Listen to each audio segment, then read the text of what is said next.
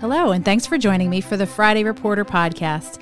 My name is Lisa Camuso Miller, and I am a public affairs professional in Washington, D.C., talking to reporters from all across the country about how it is they do their work and how it is we as communication professionals can do ours better.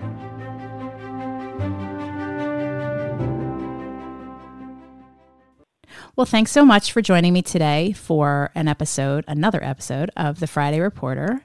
I am joined today by a reporter that I have admired and read many, many columns and many, many stories that she's written in a great Washington, D.C. publication that is really a must-read. And Kate's work has really run a big, wide gamut, and just is someone that if you're not reading Roll Call every day and checking out what Kate Ackley is reporting, then you are missing out. Kate, thank you so much for joining me today. Thank you, and thank you for that kind introduction. Nice to be with you. So, Kate, I was wondering, tell me a little, because as you've mentioned to me, you have been at Roll Call, which is now CQ Roll Call, and has really sort of the newspaper world has changed a lot probably since you started there. Tell me how you got into journalism and how it is your career has evolved over time in the publication that you're at today. Yeah, well, I joined Roll Call in 2005 and have, like you said, changed roles within the publication, and we've had mergers and acquisitions. Yeah. So even though I've been there for a while, it's not like every day has been the same. Well, how could it be? You're covering Capitol Hill. It changes every minute. Right. But I got into journalism. I'm originally from Denver, Colorado, and I was on my high school newspaper way back when. And so I guess that was probably my first real introduction to reporting and writing. But I didn't go to college thinking that was going to be my focus. But I did do kind of the school paper in mm-hmm. college as well. Mm-hmm. And just kind of, it was like a process of elimination, I guess, to where I decided that was going to be my specialty. Sure. And, after a bunch of internships, just kind of decided that made sense. It was a really natural fit for me because I like sort of finding out things and talking to people and learning about, new things pretty much every day. Right. And then and writing about them. So that's kind of how I fell into it naturally, I guess. So were you in school in Denver? Where did you go to school, and how'd you get to Washington? Yeah, so I graduated from the University of Colorado in Boulder, mm-hmm. And I had done some internships both in Colorado, and then I also did a magazine internship in New York one summer. Fun. And I was looking at sort of, post-graduating internship type programs, and I ended up at one that was here in Washington, and I was, it was a program where we had speakers come in. We were all at different publications, and I was at the Wall Street Journal's Washington Bureau. So that was a great experience. And then I never left. I hardly understand that. When I moved here from New Jersey 20 years ago, I was here for two. In my mind, I was here for two, and I would go back, and I would work in the State House, or I'd do something in Trenton, New Jersey, or somewhere else. And here we are, because it's a content-rich environment. We're surrounded by some of the brightest and really most fun people that I know are here. And so that doesn't surprise me. Yeah, it does. It really does.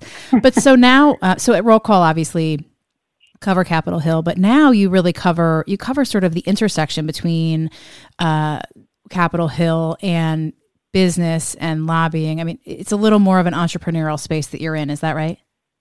Yes. And I'm doing more political coverage as well. So it's kind of this blend of, finding all these pressure points on members of Congress and other people who make decisions.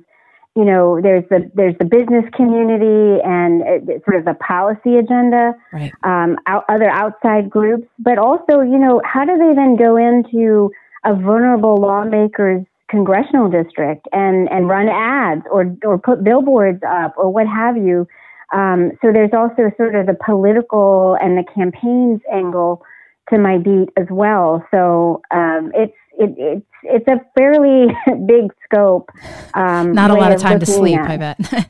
It's so busy. That's such a busy space to cover. And I feel like it really is. It's like this great niche that you've carved out, because from time to time, you'll see other reporters sort of cover that space. And I think that it's not just Washington that's really sort of excited and interesting about that intersection and how that all works together, but really it translates back home to those districts where people are saying, why is this ad coming up in my news feed? Oh, well, it's because this, this big industry is trying to target and make this member sort of pay attention to what we care about.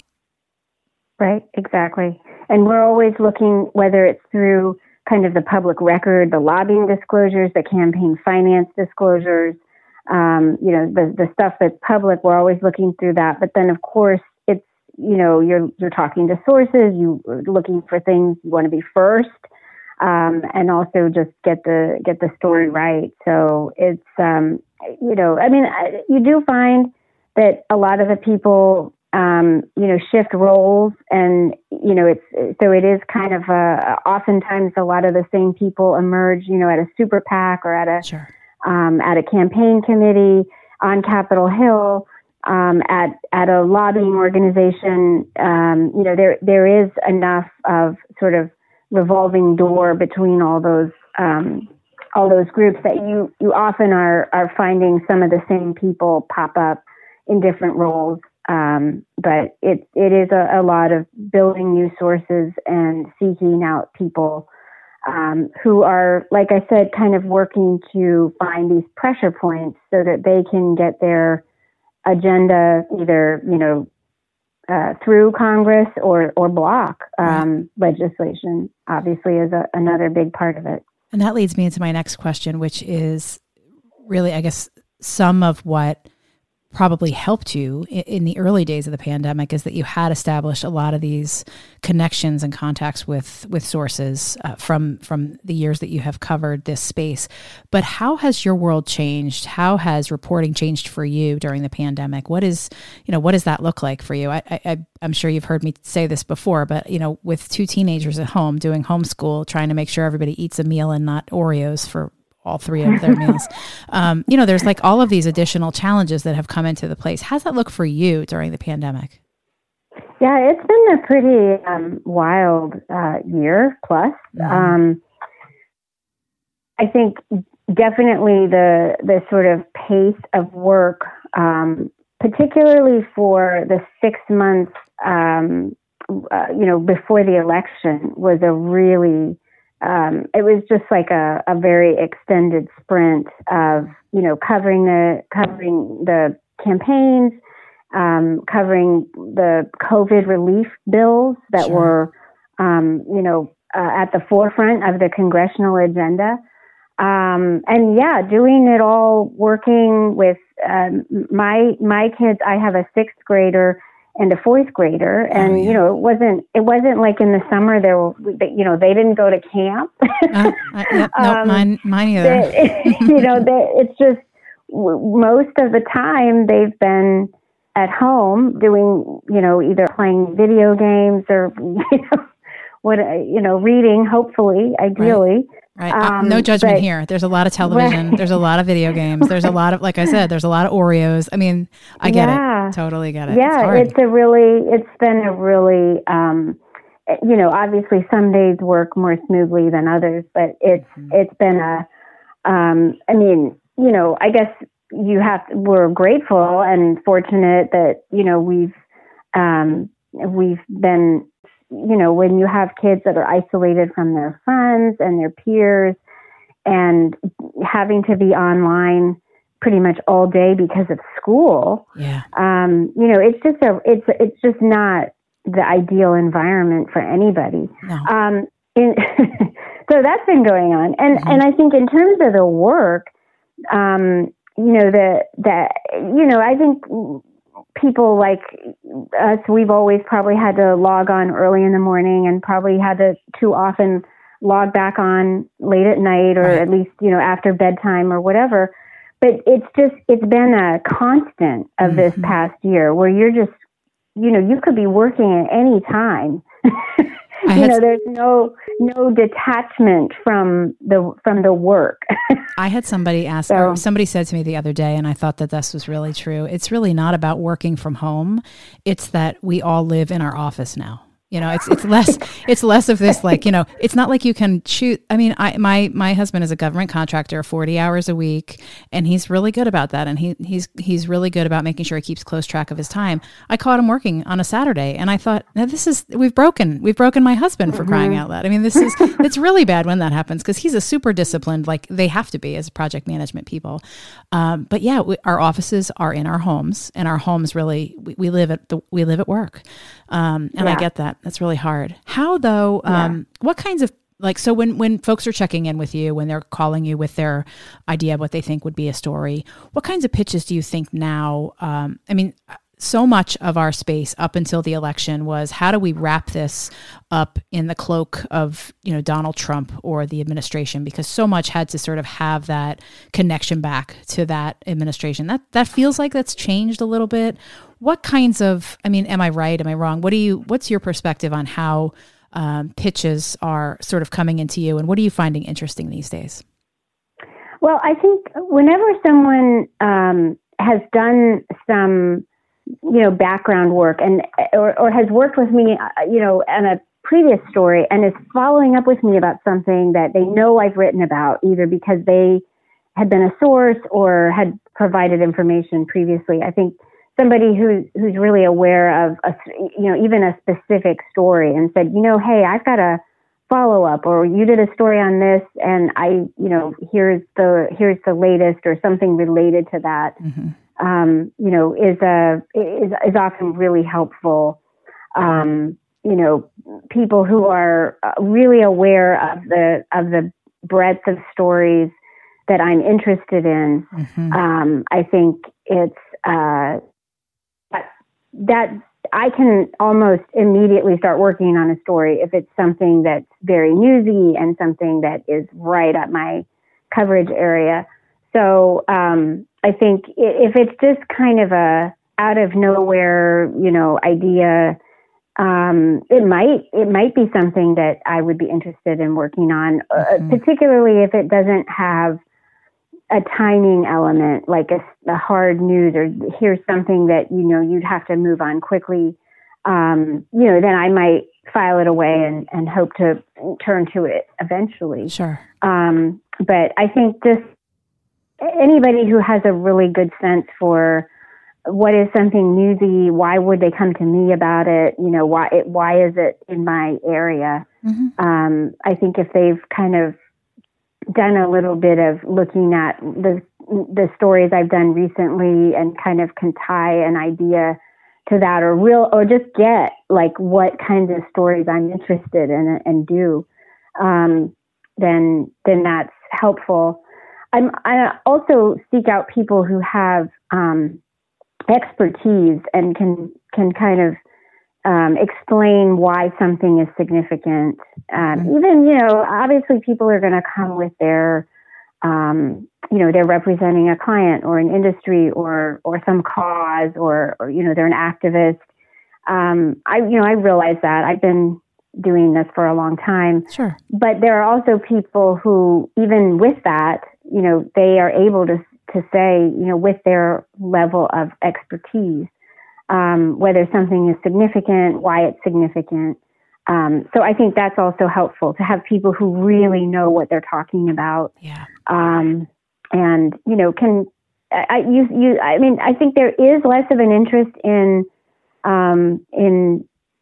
what former President Trump is doing, but we are aware of his endorsements of candidates. Right. Sure. That's something that, you know, I don't think we're writing about those endorsements as a matter of routine, but we're watching them. And right. I think we'll also... Well, because that's the X factor. We don't know how much impact that has, at least yet, right? Because it's so new, right. It's so different. That, I mean, that's why it's particularly the Yeah, and the Republicans that he has said he wants to try to defeat in primaries. Mm-hmm. I think those are all kind of things that we're watching. But, you know, we at CQ Roll Call, we certainly, in the 4 years of the Trump administration, we certainly covered, you know, the administration and its connections and, you know,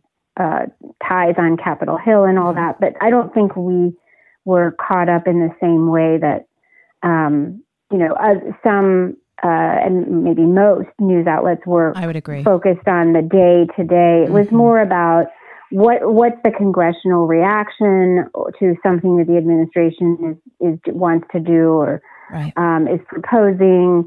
Or, you know, certainly one of the ways that I looked at the Trump administration was how the former president really ignited this movement, particularly among women, to get involved in politics in new ways, running for office and giving campaign donations. Yep. And so those were areas that we looked at, particularly, you know, just in the initial, leading up to that 2018 midterm cycle, where the Trump factor was hugely motivating in from people in opposition to him. Sure. So that, you know, that was kind of one of the ways that we focused on not as much the day to day. What did the former president tweet? What was the tweet? What was the I mean, you know, sometimes I think somebody had to cover some of that stuff, but it wasn't. So I didn't, but we had. You know, we did have ways of looking at how the political atmosphere and dynamics changed pretty dramatically over those 4 years.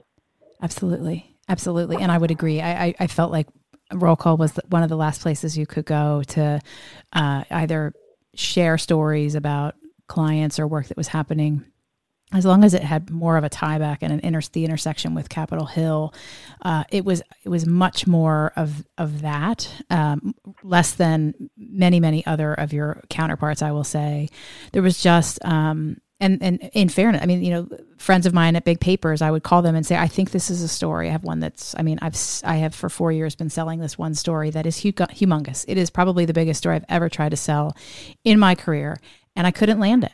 And it was because it did not have a direct tie back to the administration, and because it was really super complicated. It's a whole another story. But but I do think that it feels like over the course of the last few months, I've had more success telling that story because I didn't have to figure out how to sort of wrap it up in a bow, you know, with the Trump label on it. And that's changed. So it's great to hear. And I do think that the one undercurrent that I have heard from so many of the folks that I've talked to on the podcast and even before is that one of the most critical pieces of pitching in general or reaching out to writers is that you really have to take that extra 2 minutes or 10 minutes or that time to read what it is the reporter cares about. What are they writing about? You know, what are their, clearly that you have an interest in writing what you're writing, and you also have editors and other folks that you work with at the paper that help guide some of that. But lazy pitches do not land stories. Taking the time to really understand what it is the reporter is writing and cares about really does equal success more often. Yeah. I agree. So because today is Friday, or at least the podcast will air on a Friday, tell me, because Washington, D.C. is so rich with some really cool things to do, and because we're all figuring out how to stay socially distant and do all the things we have to do to stay healthy, what is it that you're most looking forward to doing this weekend?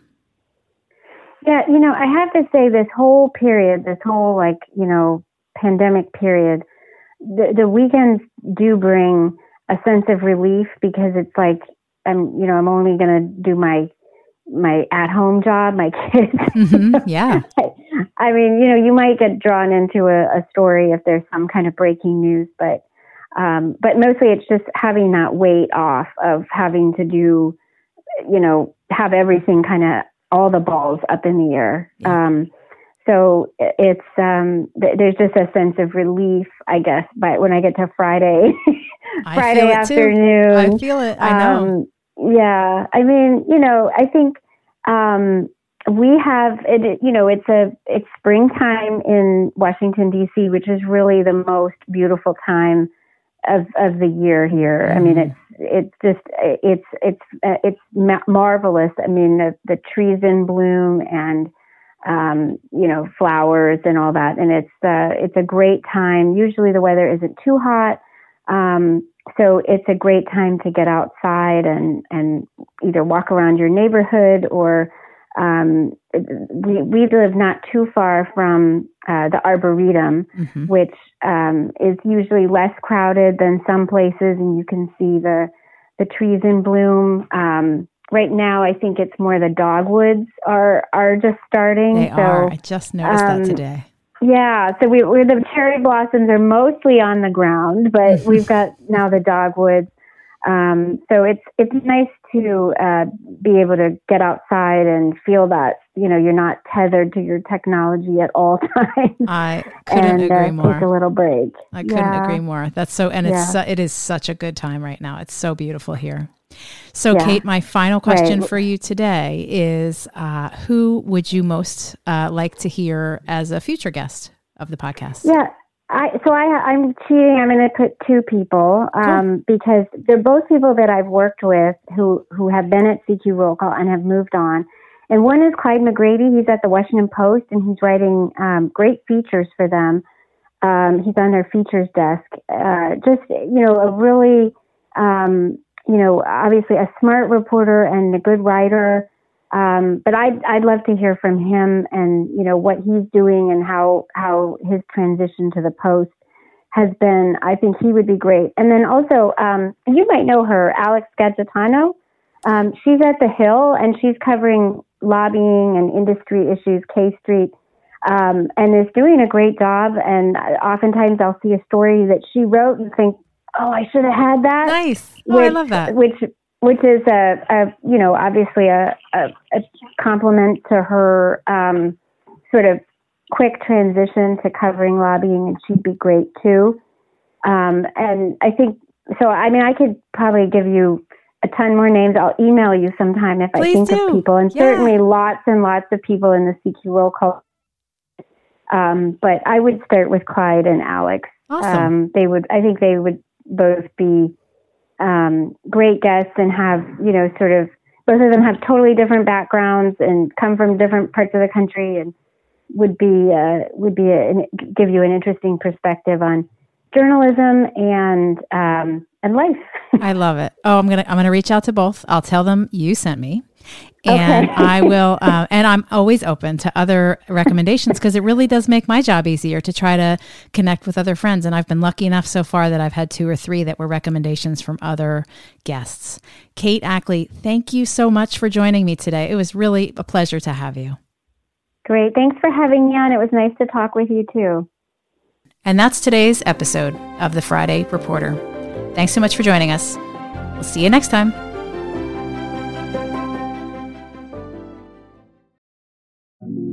Hi, my name is Joe Grogan. And I'm Eric Ulan for DCEKG. DCEKG is all about the how and why of Washington, D.C., what's going on behind the headlines.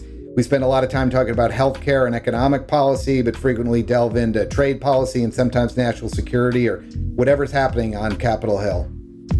Between Joe and I, we have nearly 5 decades of Washington experience. We put that to work with our guests to explain to you what's going on in Washington.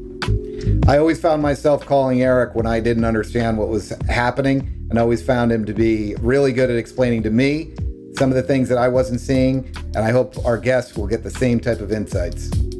I always found myself talking to Joe when I couldn't believe what I was seeing happening to understand exactly how the heck we got to where we were. Tune in to DCEKG anywhere podcasts or YouTubes are available. You won't regret it.